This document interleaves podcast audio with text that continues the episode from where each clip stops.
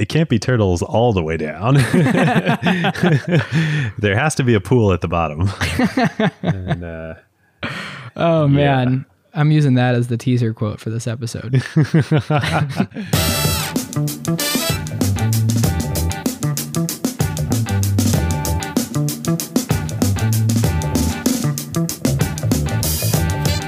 Welcome back to episode 46 of Acquired, the podcast about technology acquisitions and IPOs. I'm Ben Gilbert.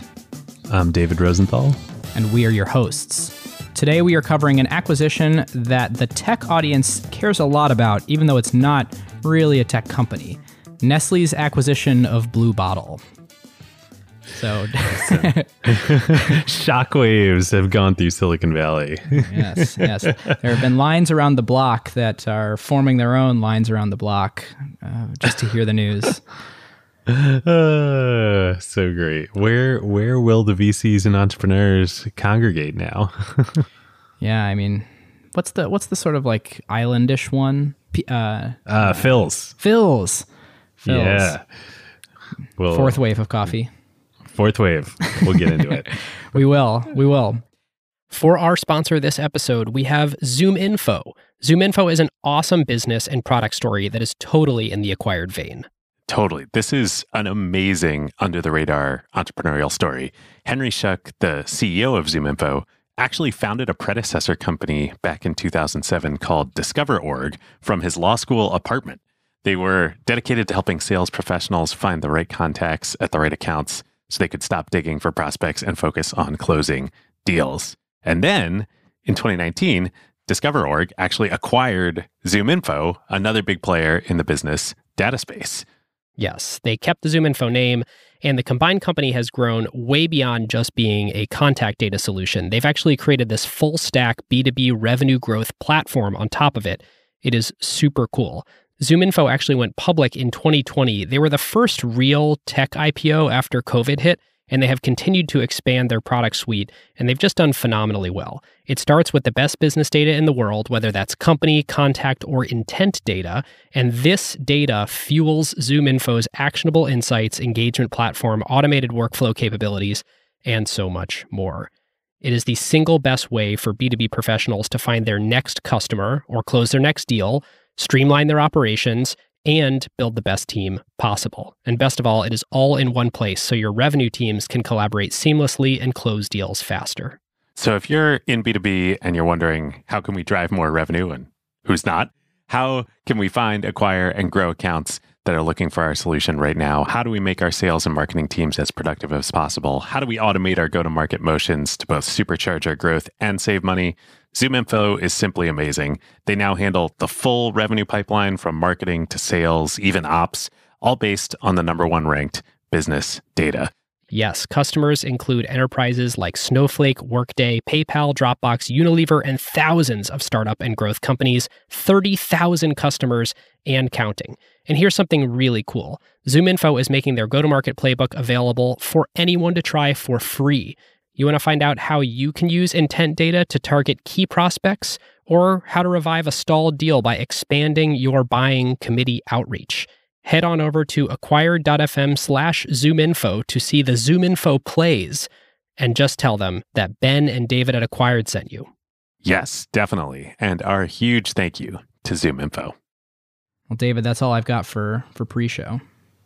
All right. Well, before we dive in, I, I, was I was thinking about this episode, and it's kind of funny. We've got these series of like mini series here on Acquired.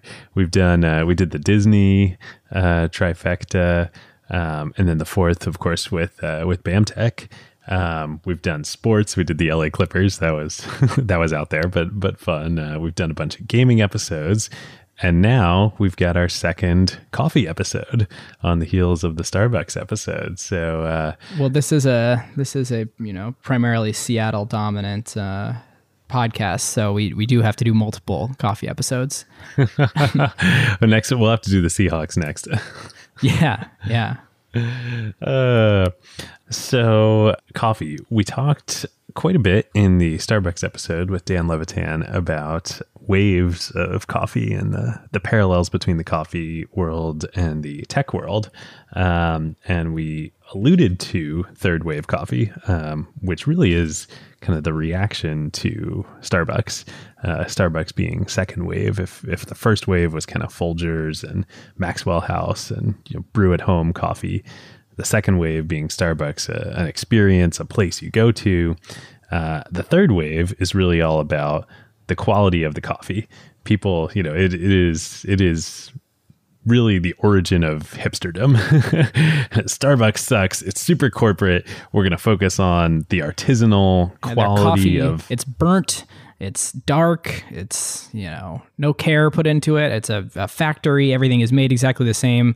You know call it operationally efficient and and and you know praise their business model or you know uh, hate on it because it's it's systematized. But um, it is definitely definitely a reaction to the the mass market success of starbucks. Yeah and so third wave places like um, uh, counterculture was one of the first in, in Durham, Durham, North Carolina, Stumptown in down in Portland, uh, which is now owned by Peet's, interestingly, uh, or Intelligentsia, which I think started in Chicago, is also now majority owned by Peet's. Um, Caffe Vita in Seattle, all these folks, they really focus on the drink itself and and probably arguably nobody focused more on the drink than Blue Bottle. Uh, so let's dive into to Blue Bottle. So it was founded by a, a very interesting, interesting guy named James Freeman, and uh, highly recommend. We'll, we'll link to this in the show notes. But he did the Stanford uh, Entrepreneurial Thought Leader talk. He gave a talk there last year. Uh, really fun to listen to. He basically, let's just say, he starts it with an analogy to Merce Cunningham and John Cage, the sort of avant-garde, you know, modern dance choreographer Merce Cunningham and, and his partner John Cage, who is an avant-garde musician, and their work together as an analogy for his whole talk. And then he goes on to to quote Sartre and, and Proust, very philosophical. Um, Honestly, David, and, one of my favorite like things about this show is learning about the insane and talented and driven people that start these companies. Like it is, there are no normal people that start enormous companies. no, uh, and James is is no exception. He, unlike most of the founders we talk about, he's definitely not an engineer, um, not even remotely connected with the tech world, except for the fact that he lived in the Bay Area. He was a freelance clarinetist, a, a classical musician who played the clarinet, and he did that for until his mid 30s and then he he kind of woke up one day and he realized, you know, I, am never gonna be the best clarinetist, um, and, and maybe I should find something else to do with my life. And and and what else could he do? He turns out he had this side hobby of roasting his own coffee beans in his oven at home. So he would he would buy beans and he would roast them at home in his kitchen in his oven. Uh, apparently made lots of smoke and and his his wife at the time was not a fan of this hobby. Um, but he he made these these beans and, and he would drink the coffee himself and he would give it to his friends and people loved it and he thought, well, maybe I'll turn to coffee for my life. Uh, so he started in the early 2000s. He quits the music world and uh, he lived in, I don't know if he actually lived in Oakland or, or, if he started the company in Oakland. He was living in the Bay Area. Um, starts Blue Bottle in Oakland. And the original business plan is that he's going to keep doing what he's doing um, and and deliver beans to to people's houses. These great beans that he's roasted, you know, in his kitchen the day before, uh, will deliver them to his friends' houses. So it, it kind of sounds like an on-demand startup. truly, he was truly. ahead of his time. And, and, and hilariously, you know that the part of the the business. Fast forward a little bit, that they operate now. That's a coffee delivery service. They acquired another company to to do that called Tonx um, when they they sort of moved into a bit of a different uh, different sector. Yep. So uh, he's sort of the the company is back to its to its origins now with that acquisition later, but he he does that for a little while and then and then they kind of realize like uh, probably not going to become a, a, really large business if he's roasting you know roasting coffee in in no. his own kitchen and it's um, hilarious following the parallel to to starbucks like both started with this model of beans only and you know selling those and focusing exactly on on that and then realizing boy there's this whole other you know retail coffee experience to be created Yeah, exactly. And and Freeman, sort of similar to to the Starbucks story, um, where it wasn't the Starbucks founders who who realized that there was this retail opportunity. Um, it was Howard Schultz. Freeman him himself kind of stumbles into it. So in 2003, he signs a lease for a roastery so he can get it out of his kitchen and, and start roasting in a commercial space. And then it's not until 2005 that he actually opens up his first uh, retail location, uh, which is in Hayes Valley in San Francisco. And it's in a friend's garage. So he has a friend who loves his coffee. And uh, his friend has this garage on a little side street in Hayes. And um, says, why don't you come open up a kiosk and actually, instead of just selling beans, uh, sell coffee there? James is is excited about this, and and his sort of approach to coffee, even though the name Blue Bottle comes from Blue Bottle Coffee in Vienna, which was one of Europe's first coffee houses, he's actually more influenced by the sort of Japanese style of coffee. So whereas Howard Schultz was influenced by his time in Italy and the Italian coffee houses, the whole approach at Blue Bottle is very very Japanese centric, and and the Japanese approach to coffee is very third wave. It's all about the very very meticulously crafted, perfect cup of coffee. And James talks about this in his his ETL talk at Stanford. That uh, part of his inspiration is this this coffee shop in in Japan where the first thing you do that the barista does when when you order a cup of coffee is they have a wall with all these cups on it, and and the barista he or she will will go look at the wall and decide which cup they're all different is perfect for you wow um, and uh, uh, and so that's the inspiration for blue bottle and, and if listeners if you've been to blue bottle if you live in the bay area i'm sure you have or, or travel there often this is the the anti starbucks it is very austere there is very little in these in the locations except for the coffee. There's no Wi Fi, there are no power outlets. Uh, they do have some food, but very little. Um, it is truly all about the coffee. This, this idea of the cups, James also talks about uh, much later in, in the company's history. They had cups specifically made for uh, Blue Bottle. These are these are ceramic, you know, to stay cups. They, they don't like doing to go cups. Of course they um, that are the, the cups are perfectly sized. They're not perfectly round, but they are sized exactly for the size drink that that you get at Blue Bottle. There are no sizes. You just get you know you order whatever it is you order, and it's one size. David, I can't take it. it's so hipster. uh, the the synergies with the tech community are just too perfect. so you pay software engineers more money and more disposable income, and they want to be better than everyone else, and they want to buy more pretentious things. They love coffee. They need coffee to be productive. I know. I'll sell them really expensive coffee that they don't have to think about because they're thinking about writing the code. So we do the thinking for them, but it's eh, really good. exactly, exactly. It's like the Steve Jobs one outfit reduce cognitive load thing. Exactly, exactly. I mean, that is that is Blue Bottle, which is very different from Philz, which we'll we'll come back to in a minute. Philz is the competing Bay Area chain. I should say, like Blue Bottle is freaking amazingly good. Like I, oh, the I, coffee is I'll, really good. I'll rip on it for like this whole episode, but um, you know, it's it's an unbelievable product. It really is. I mean, you, you can't you know be from Seattle and not not appreciate good coffee, and and it is very good coffee. So after the kiosk, the first very little store in Hayes opens up. It really starts to take off. It spreads kind of by word of mouth. Uh, they start to open more locations in the Bay Area. Then they go to New York City. They go to Los Angeles, and then they go to Tokyo, to Japan, and and the sort of inspiration for all of it. And so there's stores in all of these cities now. Um, but they start to grow fairly rapidly.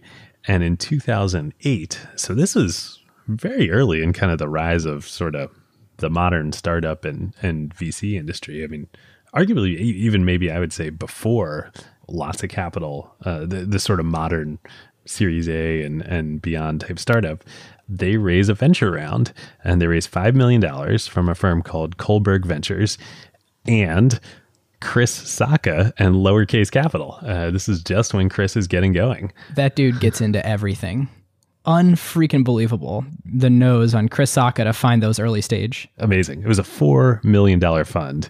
uh, just so tiny by today's standards, but he was in everything: Blue Bottle, Uber, Twitter, um, and then many, bought many up more. a bunch more of Twitter that he could on the second market. So five million dollar round uh, from Kohlberg and and lowercase in 2008. Then a few years later, in 2012, they raise a $20 million round uh, led by Index Ventures uh, and Google Ventures, and then a whole bunch of other individuals. So Kevin Systrom, um, a number of other tech CEOs, Tony Hawk, the uh, skateboarding legend, invests. I mean, this this coffee. I mean, this is the thing. I think we talked. We might have talked about this a little bit in the Starbucks episode. You're literally selling drugs to your customers. Oh my god! Uh, I, I was doing some. Uh, one of my favorite things to do research for this um, this podcast is to go look at all the Quora responses to um, reactions around the deal and sort of tease out what I think is is a, great point and you know th- things I want to bring up on the show. And there was one really great quote that I was going to wait to wait to say later, but um, I think I think is worth bringing up now from from Daniel James on Quora in this $20 million round, the the question was something around like, you know, why is Blue Bottle getting all this investment? What are the VCCs? And he goes, coffee is a legal, addictive, unregulated, psychoactive drug with cheap ingredients, premium pricing, and a huge worldwide growth market. Blue Bottle is a quality brand with a good team and a strong history of well managed growth. To me, this seems much better than a VC bet with many consumer internet companies. I know. And it's so funny. I mean, I actually think, and I remember this round, the 2012 round. Nobody really paid attention to the, the 2008 one, but the 2012 round was like, you know, it was sort of similar when we were starting Rover, and people are like, this is a sign of the apocalypse, like Airbnb for dogs. like, uh, who's going to use that? Uh, it was the same thing then. It's like, what are these VCs thinking? Like, they're investing in a coffee company. And, and to be clear, like, there was never any even pretense that this was like going to be an internet company. It was like, you know, James and Blue Bottle, they're like, no, this is a coffee company. we, we make coffee, we have stores, people come, they buy the coffee, they drink it. Like there's, you know, we have a website, but Re- like, like reduce cogs and and like lower variable costs. Like, nope, nope, none of that. Uh, no, no, this is a coffee company. um, and people were like, why are these VCs investing in this? Turns out uh, they did well, and particularly that round uh, did very well. But we'll come back to all that. it is worth pointing out like this super interesting um, n- near self-fulfilling prophecy of this the sort of twitter family and blue bottle was was joined at the hip very early and they got a lot of sort of um, b- because they were both at least very early on incredibly product focused companies with like sort of super tasteful visionary founders like they attracted the same sort of people and they and they magnified each other. So you look at like um, Sightglass that was a couple of uh, of early Blue Bottle folks that left to start their own thing like they, they co-founded that with Jack Dorsey and was an early pilot for using Square at that that location and you see the types of people that were attracted to Blue Bottle as a product and as a lifestyle and and put money into it I mean it is like they they they just won over the most valuable segment as customers and then brought them on as investors. Yeah, and this is something. I mean, we've talked about this on this show before, but like, especially if you don't live in in the Bay Area or or in Seattle or, or LA or you know you're you're not kind of in the ecosystem. It's easy to forget. You know, you read about these companies in the press; they become so valuable. They're almost like these celebrities. Like these are real people, and these companies exist in real locations. So I don't know if it was the second, but the first sort of canonical blue bottle store, you know, larger than the kiosk that was in Hayes, uh, was in Mint Plaza. And, Mint Plaza is like two blocks away from the Twitter building.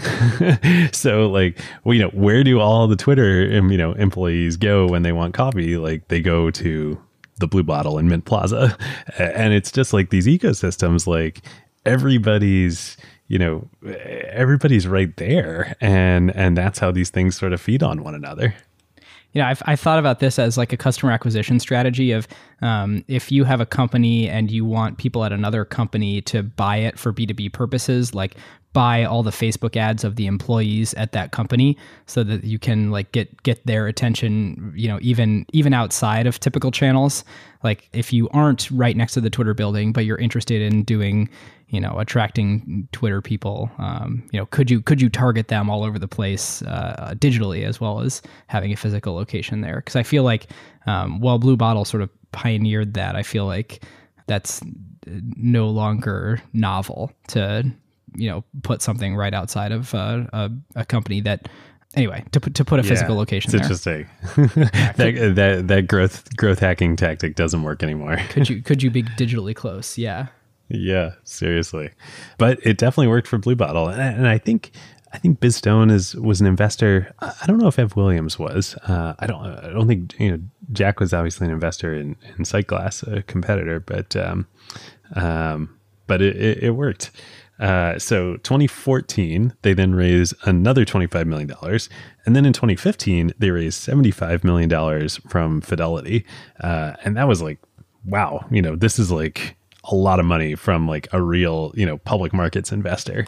And then they, they keep expanding, you know, uh, within those cities that I mentioned before, but grow to you know over over 30 stores throughout the throughout both country and and in Japan, and then in surprise announcement uh, in the middle of September on September 14th 2017 it is reported that Nestle comes in and the, the large conglomerate and buys out a majority stake in the company for reported $425 million.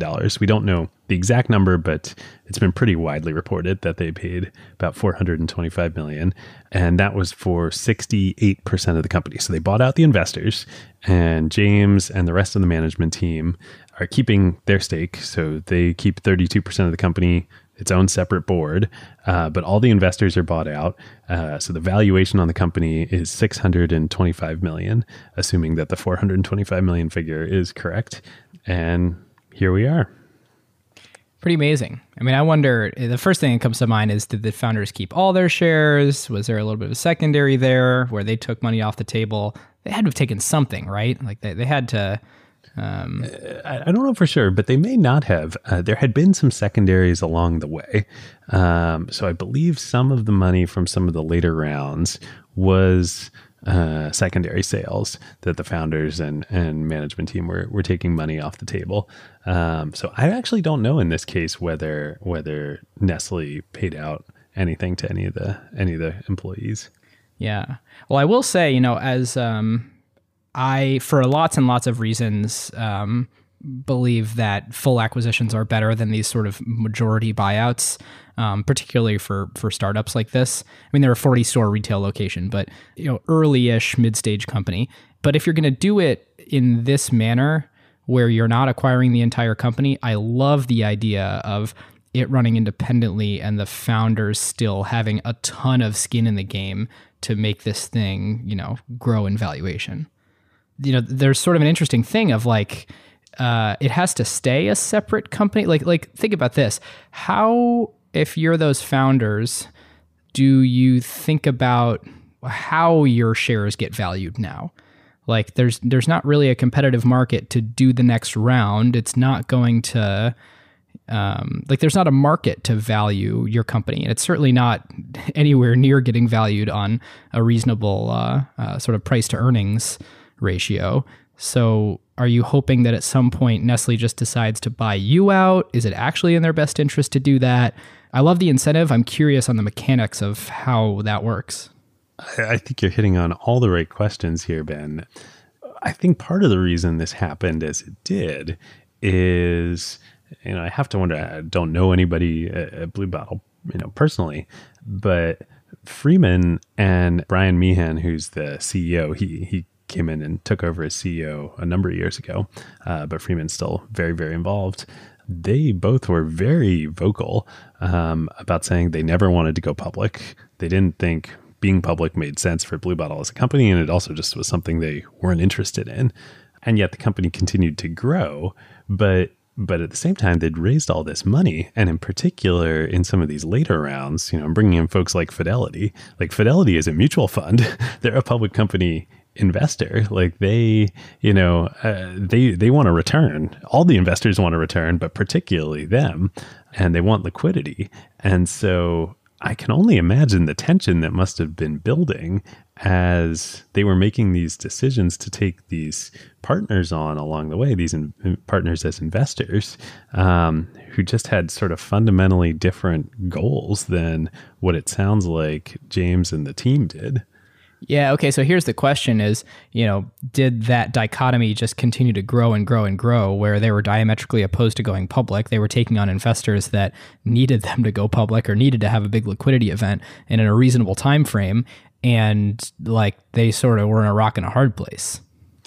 Yeah, I mean that is the question, and and I think the question for both for Blue Bottle and for us in terms of and this show, like looking at at what's going on in in the tech world, like Blue Bottle, you know, we were joking in the beginning of, of the show that it is unapologetically not a tech company, but this type of dynamic is rampant these days. I mean, so many founders of tech companies have raised all this money and yet are, you know, adamant that they never want to be public and that a lot of them also say they don't want to sell the company either. So like what are you going to do? Yeah, I mean, seems like that would have been a nice thing to be aware of upon investing. it like, does seem that way. It does seem that way. Um, and it's so funny. It's also so. Uh, is that lip service, David? Like, is it like how if you want to run for president, you're supposed to say like I'm not interested in being president, and then like you reluctantly do it so you don't seem power hungry? Like, is is it like oh, you know, we never want to sell out, and then like you inspire your employees and you're mission driven forever, and then until the day that it happens, it's never going to happen?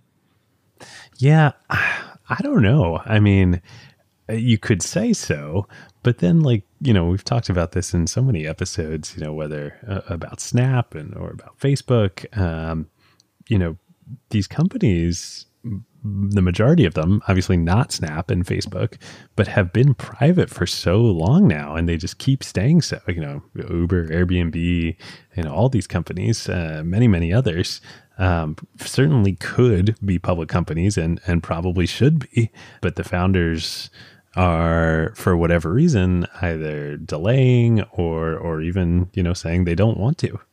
But I think it, it also like there's a tension here. I mean, on the one hand, I think we've been painting it for the last few minutes as bad, or at least that this is a, a disconnect, which it is. But on the other hand, if you go back to sort of what Blue Bottle is and this whole third wave of coffee, which we're using as an analogy for, you know, the the state of the tech world right now. Does it make sense for Blue Bottle to be a public company? I mean, it makes sense for Starbucks because Starbucks' goal is to be everywhere and on every corner. But if Blue Bottle's goal is to be about the cup of coffee and what is actually in the cup, does it make sense to be as big? Uh, I don't know. Yeah, I mean, Blue Bottle has 40 locations, right? Like they, they have plenty of growth ahead of them if they want to. I mean, Starbucks has 24,000 locations. You know, you don't need to be a public company to be a, a 40 location coffee shop. I'm actually very curious too. They also have this this online business selling directly to customers. I'm super curious what the revenue mix looks like. I would suspect a lot more of it is is either buying coffee in the stores, you know, at, in liquid form, or buying the beans in the stores, and then the the online subscription business is smaller. But interesting to think about that too, because that then you start to think about it. Still not an internet company. Like I'm really sick of the fact that like oh we sell it online and like people subscribe to it. Like that's a slight business model shift, but ultimately like it, fixed costs, distribution costs, like still not an internet business. But the, then you at least drift closer to something where you're like, okay, this is different than you know uh, all the brick and mortar stuff that exists today. We've posed some questions here, and and I think uh, you know James uh, Freeman and and the Blue Bottle team were were very clear what side they came down on of those questions, which was that Blue Bottle can't be a public company and maintain its ideals, and also that it's not an internet company. Um, but I I do think you know uh, in terms of where I come down on this, like I'm not sure that that's the dichotomy that makes sense, right? Like I think about Apple, right? Like an Apple store and a Blue Bottle store are, are, are eerily similar. Um, and Apple is well, maintaining what an old uh, what Apple Store used to be anyway. Like I think uh, the the days of believing that an Apple Store is a sparse, simple uh, location is is far over.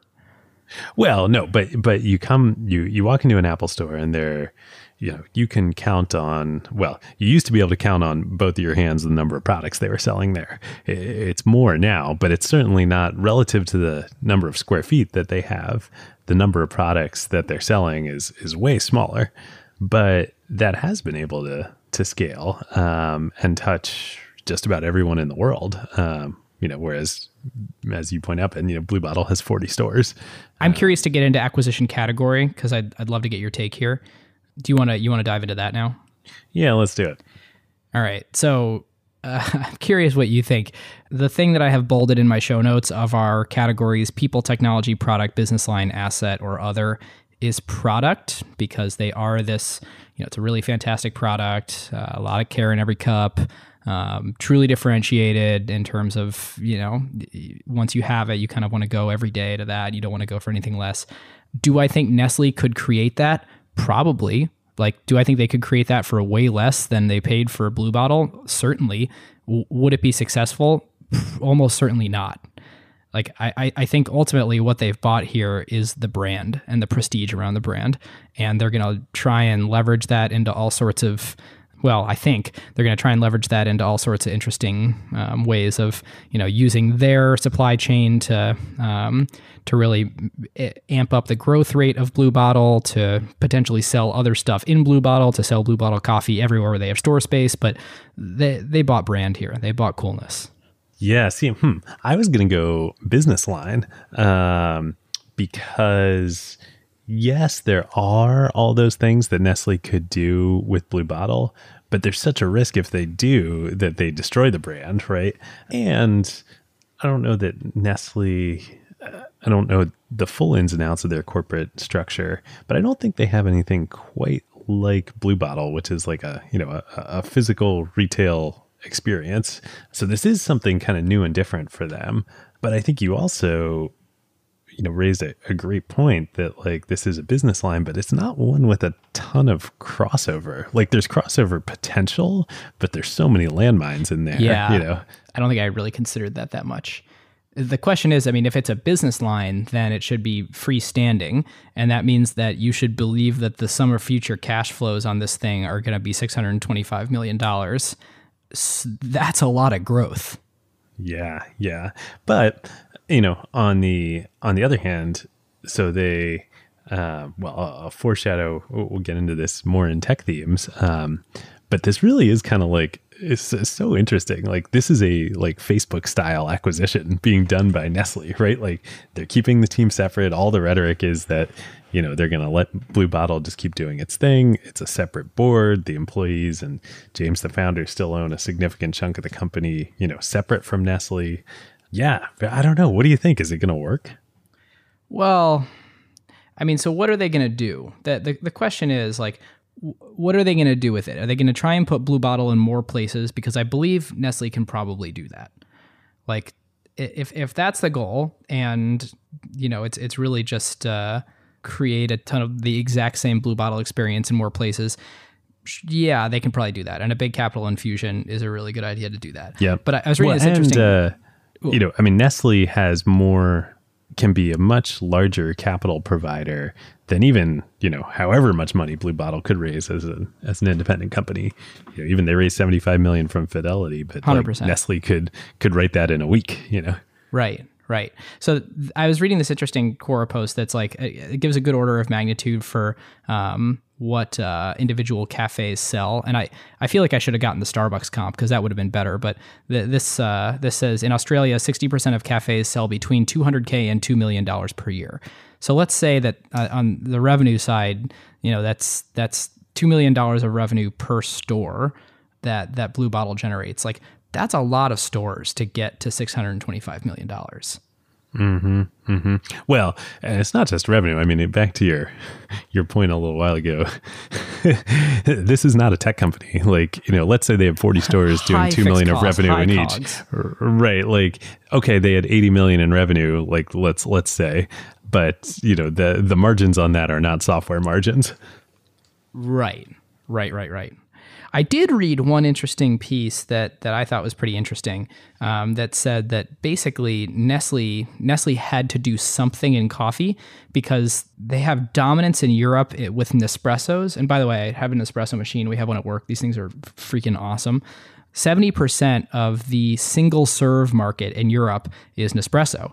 And they tried to penetrate in the US and completely lost to Keurig and Tassimo. Um, and they have less than 5% penetration in the US on those single serves.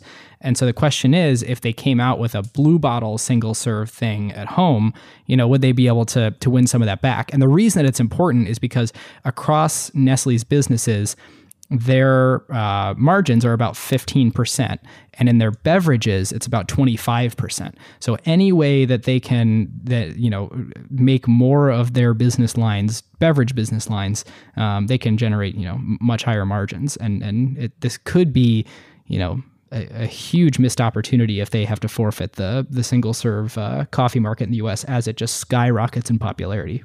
Yeah interesting interesting so this is like the uh, uh this is bad. I, but like the the the right way to do the the juicero.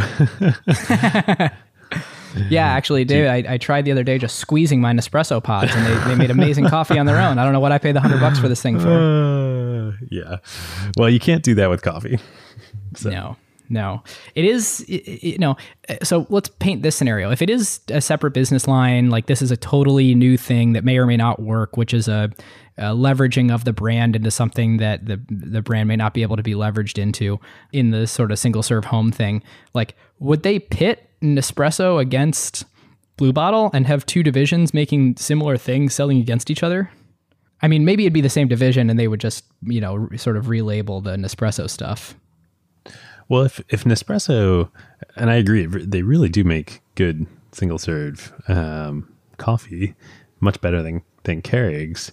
But if they have such small market share here, maybe they just rebrand the whole thing uh, in the U.S. as as Blue Bottle. Yeah, I wonder. And you know, how much of a say do the Blue Bottle folks have in that? I mean, they presumably Nestle makes the decisions now and has the the controlling interest. Yeah, but again, remember, like it's not a they don't own 100%. Like the Blue Bottle team right. still, you know, has a large stake. Like there's just a lot of complexity to this deal for for so many reasons as we've been talking about. Yeah. I like your assessment of business line. I'm curious. I mean, it is that for now. I'm curious to see what sort of integration we we start to see. I feel like we've talked a bit about what would have happened otherwise, but um, you know, I guess if if Nestle hadn't come in and acquired Blue Bottle, uh, or, or and nobody else had for for a while. I mean, what happens? So like Fidelity's sitting there on their cap table at a very large stake, and is you know they're not in the business of of owning you know shares in private companies for 20 years um, what happens yeah i mean presumably another nestle would have to come along in some amount of time i mean you can, you can really see the dynamic here play out, right? Where the founders are like, we don't want to sell, and they end up keeping all their shares, and the the you know fidelities are like, we need to get out of this business. Like we've seen great growth, but like, my God, we need a way to get out of this. You almost wonder, did Fidelity, you know, tee this whole thing up with Nestle? Well, and, and not just Fidelity too. I mean, don't forget there have been VCs, you know, on the cap table here since 2008.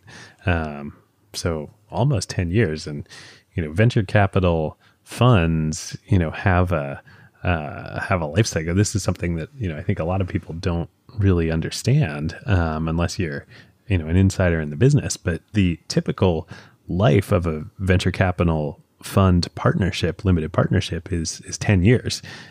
And what that means is that from the time the fund was raised until you know whatever that date is, and again, typically ten years, like you're supposed to wind up the whole fund and give all the money back to investors at that point. Now, in most cases, there will be provisions to extend the life of the fund. That almost always does happen. But still, then, as the, the VC, you're having to go back to your investors every year and keep asking for an extension. And, and eventually they're going to get tired and until you know. And, and then what happens, David? This is a good little VC 101. Like, what if the LPs say no and there's still, you know, uh, shares owned of these private companies that haven't got liquidity yet? Well, what would happen then is those shares would get distributed out to the investors in the VC fund, the limited partners. And that would be really bad for the company too, because now all of a sudden, instead of, you know, XYZ VC, say, you know, let's say uh, uh, Index, right, who, who led the Series B in uh, in Blue Bottle. So instead of Index as your investor and sitting on your board, now ratably all the in proportion to the those investors in index they all own like little bits of your stock now. And you know they're in totally different businesses. Like they're not in the business of sitting on your board helping you grow. You know they may have different liquidity timeframes return hurdles. Uh, it just turns into a, a nightmare. And so then you could have you know 50 100 200 new entrants on your cap table Yep, yep, and, and, and not just new entrants, but new entrants with wildly divergent, you know, interests. Right, right, right. And you know, presumably at some point that starts to starts to trigger some things that need to happen with the SEC because you have so many shareholders. Yeah. Now the, the rules have changed on that a little yeah. bit with the Jobs Act, um, but uh, but still, not no no bueno yeah, no bueno. So, you know, I, I, I kind of think we talked about this before, but like we're going to see a bunch of this in the coming years. Like if some of these companies don't get public or acquired, like there's going to have to be some sort of transaction that takes place. And maybe private equity is a path. So that might have been one thing that might have happened otherwise. Um, you saw this with SurveyMonkey. So similar situation. Um, the the company uh, was Dave Goldberg, Sheryl Sandberg's you know, late husband, was the CEO, and he was adamant, never wanted to go public, uh, but had raised all this money, and so actually several times the various private equity firms came in and bought out the existing investors in in SurveyMonkey, and then sometimes, and then even larger private equity firms came and bought out right, the smaller private point, equity like, firms. there, there, there, there is a bigger fish for a while. At some point, they run out of big fish, and the public market yeah. is where you need to go. It, it can't be turtles all the way down. there has to be a pool at the bottom. and, uh, oh man, yeah. I'm using that as the teaser quote for this episode. Love it. Okay, one other VC 101 moment. So, uh, why not? So, of course, every day is uh, is a day that goes by where it would be nice to um, have a return on your capital, so you could invest it elsewhere. But why don't VCs more typically do an evergreen fund, so they don't have these sort of artificial uh, fund vintage triggers to to um, you know force this to happen? Well, uh, some VCs do. Uh, so, like Sutter Hill is an evergreen fund. The thing about that, though, is that you have to, everybody has to be aligned in the partnership, both the VC partnership and then the limited partners about wanting that. So, all of the limited partners have to be able to say, like, yep, we don't care about timelines and liquidity. But then, even more importantly, you know, the general partners in the VC fund have to also be willing to say, like, I don't care about liquidity either. And, um, you know, most VCs, uh, so, some are, you know, very wealthy independently or have been VCs for a long time and have gotten liquidity and aren't as motivated. But, but really, if, you know, if you look around the industry, especially in these multi generational firms where the folks that are running the show or, or making investments now maybe aren't necessarily the founders. You know, they're not, uh, um, you know, they're not in a position where they can just indefinitely go without liquidity either. Um, so it really, it really, and, and especially, you know, as a, as a VC, an investor in these types of companies, it's not like, you know, if the company is making generating positive cash flow it's not like they're dividending it out to you. So you know whereas a, uh, if you're a founder of a company you can do things you can start to pay yourself a lot more. Um, you know if there if there is cash flow you can dividend it out or you can do bonuses or whatnot. Uh, none of that money comes back to vcs yeah. Yeah great point. Great point. Well thanks for uh, for sidetracking there with me All right. Should we dive into tech themes? Yeah. Yeah, let's do it. Let's do it. And one here's one that I don't know if it's actually applicable, but I've been thinking more and more about. Um, and I think what I'm going to do here is walk myself into a corner where I say, actually, this is not a tech theme for this episode, but um, the return of brick and mortar in a different way than it was used before is is really interesting to me. Where you know the the story of the decade or the last two decades is um, Amazon making you know taking 97% of retail growth, Walmart growing a little bit, and everyone else shrinking, and especially big box stores shrinking, and this return of kind of boutique retail where even the online companies.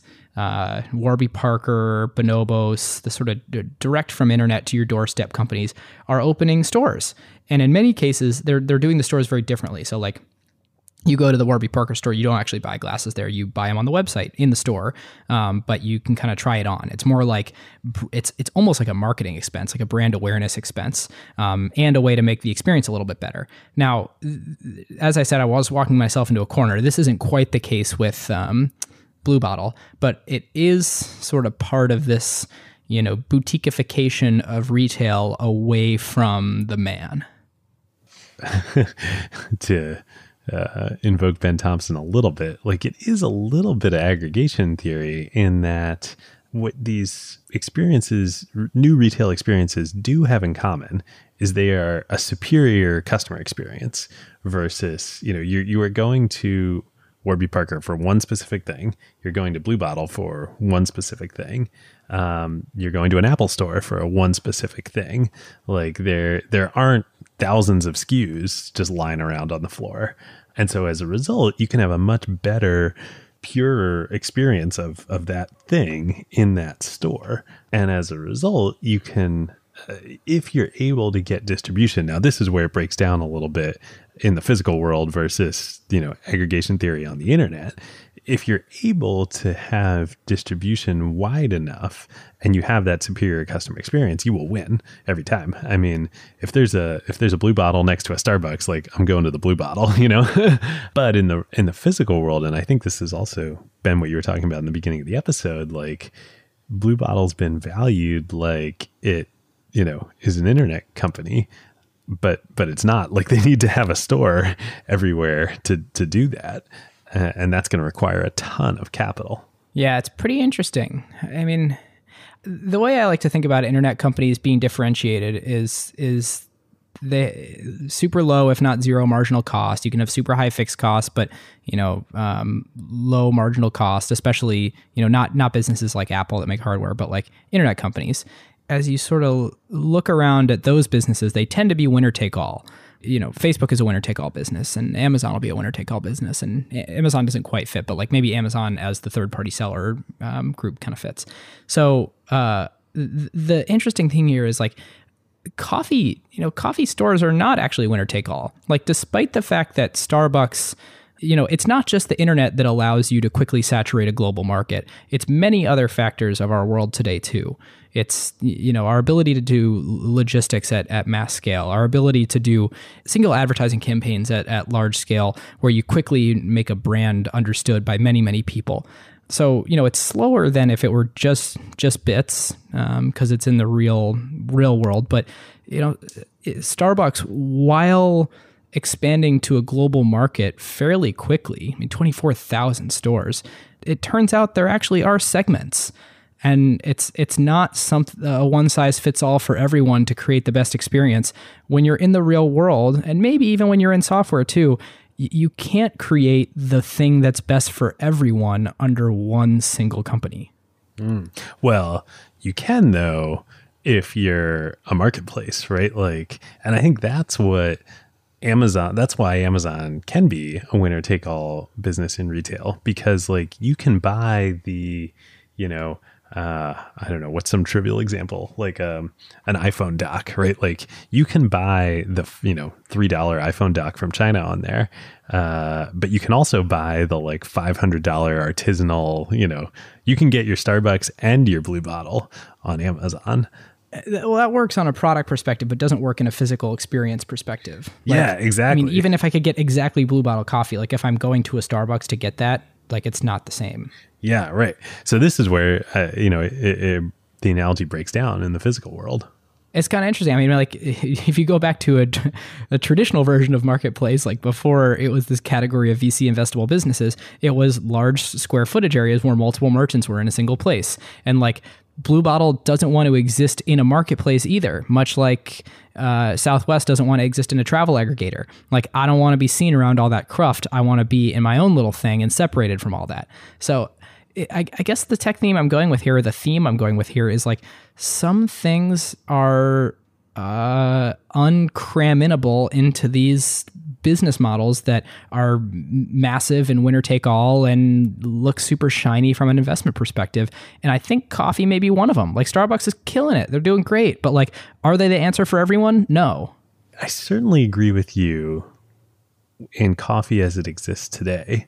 But I'm thinking about like Airbnb though, right? Like, um, you couldn't a, a Holiday Inn was very different from a Ritz Carlton, right? Um, there were segments there for sure, but but both of those experiences, and you know, both below a Holiday Inn and above a Ritz Carlton, exist on Airbnb. A platform like that actually can, you know, address if not the whole market, you know, many many segments.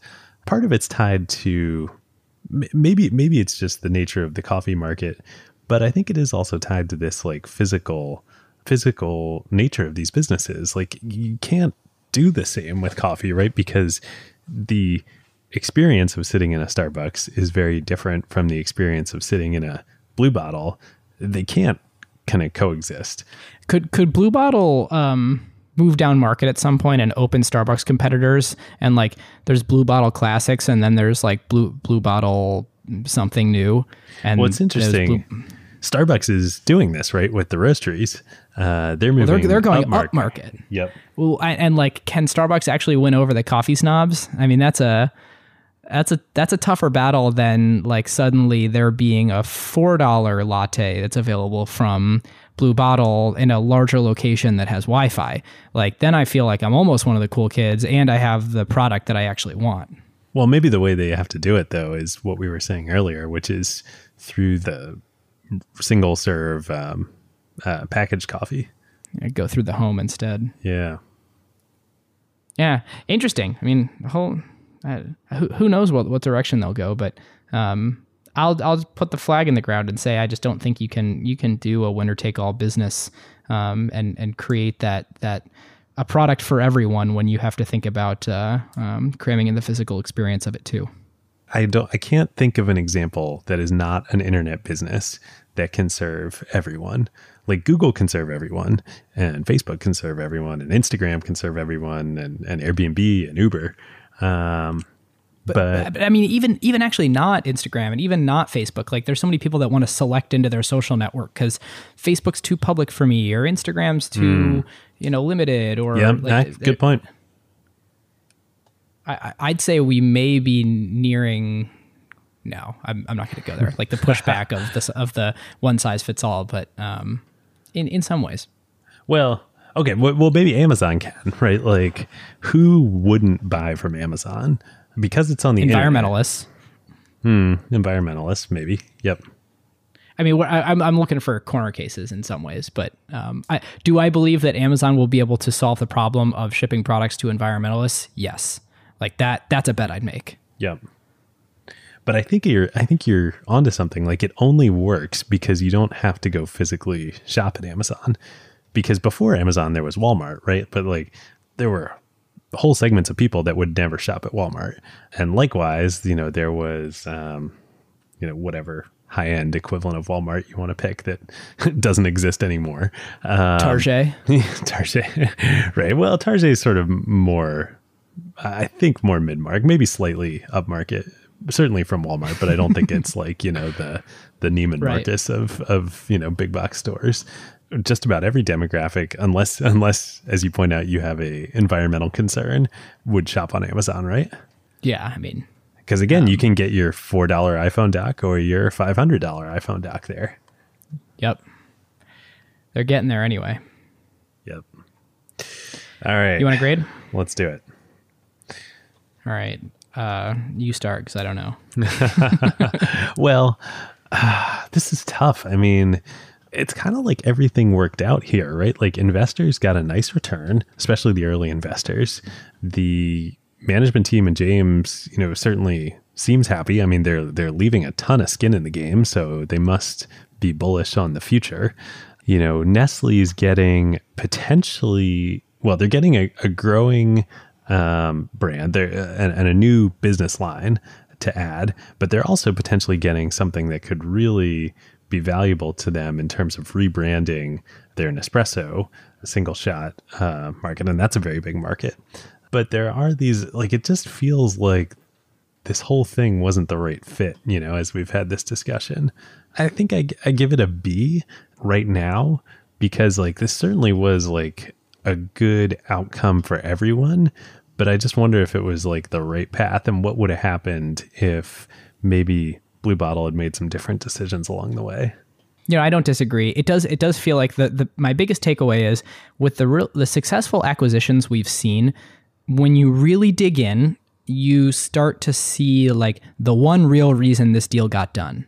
And you know, with Instagram, it's like, oh my god, they can Facebook can unlock even more supply, like even more ad inventory, and push all of their advertisers into you know a, a crap ton more ad slots. Like, Not to mention, oh, Facebook had that's an, what that deal is about, and they had an existential threat in losing mobile. Like right, it was very right. clear what it was about. Right. Um, and you know there there's there's others like there's there's you see exactly what Facebook I'm sorry what Disney wanted to do with Marvel right like the, there's a there's Uh, the their business is turning super valuable IP into dollars in 11 different forms. And boy, are they firing on all cylinders of, of all 11 of those, pumping them into the Disney machine. And like, what I can't see here is like, what's the one reason they did this?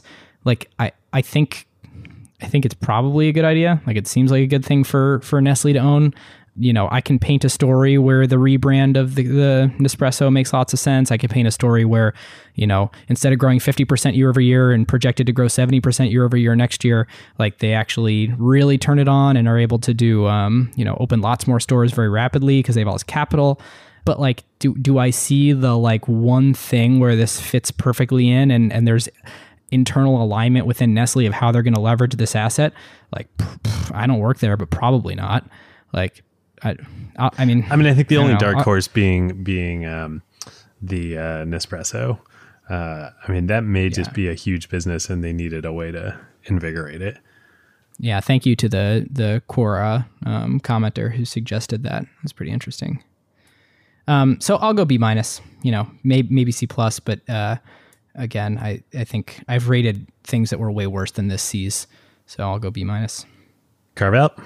Carve out. So uh, I was on a, a flight to uh, to Ohio this weekend and had lots of free time. Was clearing out my Instapaper and the, this really interesting thing.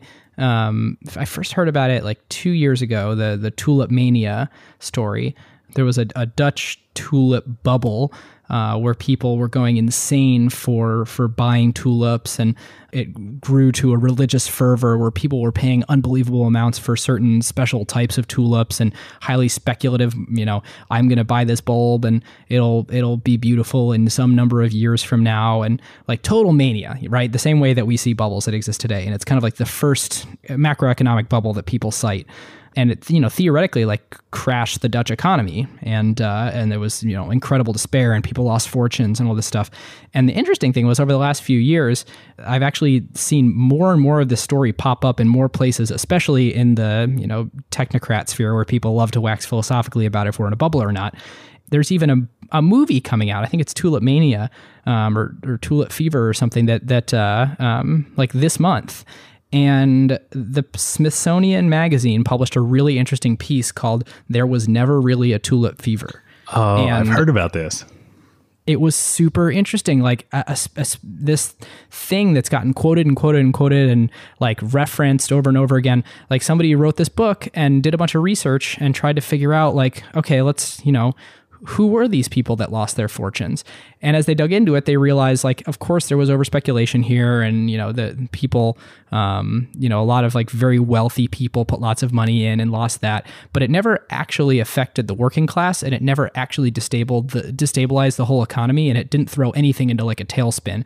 And the it, it, it did not have these trickle down effects that um, are so often quoted when wanting to compare a potential oncoming bubble or 2008 or 2000 to to you know this Dutch tulip bubble, and it's like totally fascinating of uh, uh, analysis of why we wanted to believe um, that this this mania created even more devastation than than it actually did. Hmm. Interesting. Relevant to yeah. uh, today's times. yeah, yeah. And there are some cool little takeaways in that and suggestions of why we do want to believe it, but I'd say I'll leave it to the the author who's way more eloquent at explaining that. So click the link in the show notes if you're if you want to check it out. Cool. Uh, my carve out um, today is actually random seeming, but um, is the iPhone SE Classic. So I watched the Apple keynote uh, a couple weeks ago. Um, we talked about it a lot on the HTC episode. It was really great. And you know, coming out of it, uh, so I've uh, for the last three years I've been a plus model guy. I got the six plus, and then I got the seven plus. And coming about it, I just I wasn't that compelled by any of the new hardware. Like I see where they're going with the iPhone 10. Uh, it's the future. It's amazing. But I was like, I'm not ready just yet because AR isn't like real yet. It will be in the next generation or two. And then I realized I was like, I was looking at the iPhone 10 and I was like, oh, that's really, it is smaller. It would be nice not to have such a big phone in my pocket anymore. And then I like just kept looking at my 7 Plus and I was like, this thing is enormous and like I can't sit down with it. And like for the last 3 years every time I've like had lunch or dinner or gone out, like I always put my phone on the table because I can't have it on my body. And so I was like, you know? There's such an active, like liquid secondary market for Apple products. I just sold it on eBay and I got an iPhone SE on, on eBay for way cheaper. And I am, I, I'm sure I will upgrade in the next generation, but I'm really happy to be back to having a small phone. I never thought I would say that. This just in, venture capitalist decides not to partake in, in new high tech technology and rolls back to the Stone Ages. That's me. That is me.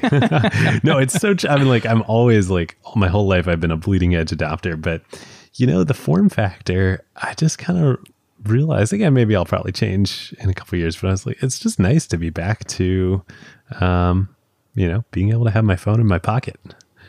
I'm envious. Manvius. You're so right on that. I think were it not for these cameras and um, sometimes when I want two-handed use of a larger keyboard, um, I miss the crap out of that form factor. Swipe glide typing though on the the uh, Gboard, the Google keyboard is pretty good. You know, and, and I think this is it for me. Like I'm I'm not much of a photographer. I don't take that many pictures, whereas I know you do. So it was like the appeal of the cameras for me is AR in the future, and I just don't think it's there yet. So I'm going to enjoy my, you know, one or two years, probably one year with a phone in my pocket. Well, David, enjoy your non-bionic phone. I know I'm going to miss the bionic. are you uh, are you are you going for a 10? I mean, if I can get one, I, am gonna, I'm gonna, I'm gonna dual wield and have, uh, have my um, my browser open and try and order online, and have my Apple Store app on my phone open and see if you know maybe I'll end up with two. I don't know, but uh, I, I I bet I'm I'm into Q4 if if not or early Q1 next year. Um, well, but that's we'll, this we'll is the thing about about Apple products, right? Like if you are an iOS person, like there is so like the secondary market is so liquid like yeah you have to pay some transaction costs but like it's crazy. It's not really not that much. much. and they keep their value incredibly. They keep their value not like you can swap out like for really not much money um, in terms of economic impact. Um, it's kind of crazy. It is. Well a huge thank you to our sponsor for this episode ZoomInfo if your company wants to supercharge its ability to find, acquire, and grow customers while also becoming more efficient, it is a no brainer to start using ZoomInfo. And now they're making their automated go to market playbook available for free for anyone to try. Head on over to acquired.fm slash zoominfo to see this go to market playbook. And when you get in touch, just tell them that Ben and David at Acquired sent you. Thanks, ZoomInfo. Well, um, I think that's all I've got. Do you have anything else? That's all I got. All right, listeners, if you aren't subscribed and want to hear more, you can subscribe from your favorite podcast client. Um, if you feel so inclined, we would love a review on iTunes. Um, other than that, join us at uh, acquired.fm. You can join the Slack. Um, and uh, that's all we've got. Have a great day. See you guys soon.